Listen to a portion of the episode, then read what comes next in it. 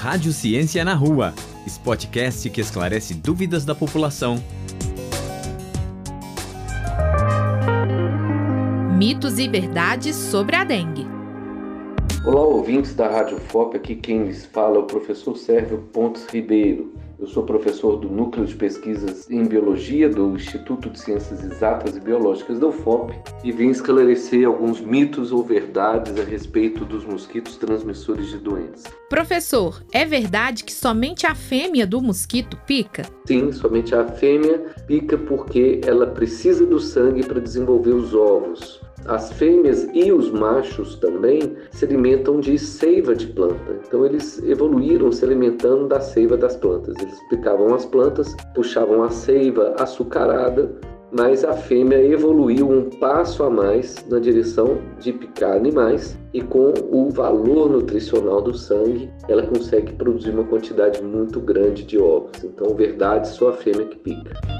E as velas de citronela ou andiroba ajudam no combate ao mosquito? Ajudam, verdade. Elas têm uma capacidade de repelência, ela é limitada, da mesma forma como o inseticida pode ter alguns mutantes que não liguem muito para isso, mas mal não faz e certamente não vai contaminar seu ambiente e pode diminuir um pouco sim a frequência deles.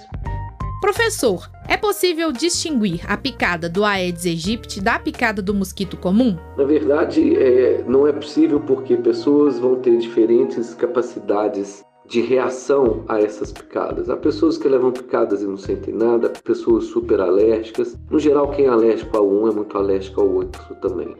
E para finalizar, a água de piscinas pode servir de criadouro para o mosquito? Mito, se a água estiver bem tratada. Se a água de uma piscina limpa, bem tratada, com cloro, etc., há pouca chance do mosquito se desenvolver ali, porque não vai haver recurso alimentar para ele. A profundidade das piscinas não ajudam e o cloro também não.